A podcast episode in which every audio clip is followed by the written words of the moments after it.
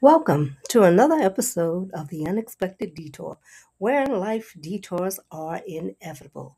I'm your host, Frances Hammond, and here we talk about the many detours of life. The Merriam Dictionary has four definitions the word power, but I am only going to point out two that I can actually relate to. And the first one is possession of control, authority, or influence over others. Second one, the ability to act or produce an effect. It's a, it's your power to change things. It's been two months since I have podcasted or blogged, and I began reflecting on the word power. Throughout those two months, I've noticed I began to surround myself my personal space with toxic people that I had given access to, my power, without even realizing the toxic energy they were bringing with them.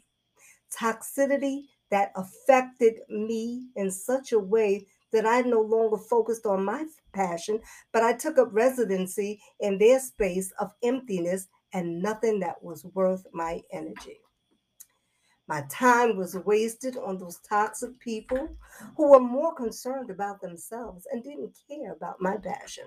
As I watched the selfishness of others, it was then I realized that I had given access to my power and they were renting space in my head.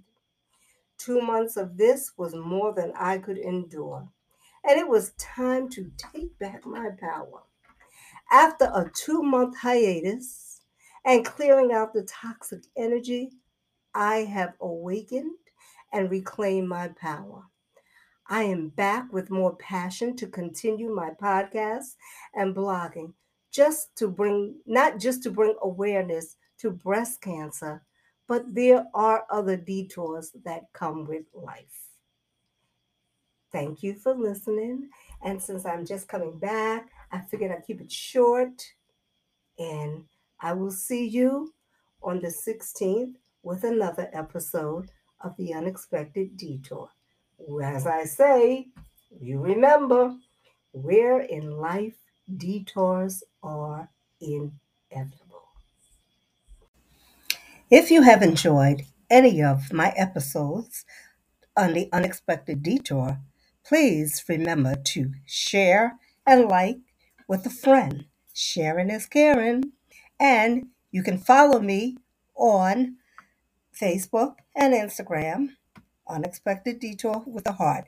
If you would like to be a guest on here and tell us of your unexpected detours, you can contact me at the unexpected detour 17 at gmail. I look forward to hearing from you so we can talk about your unexpected detours.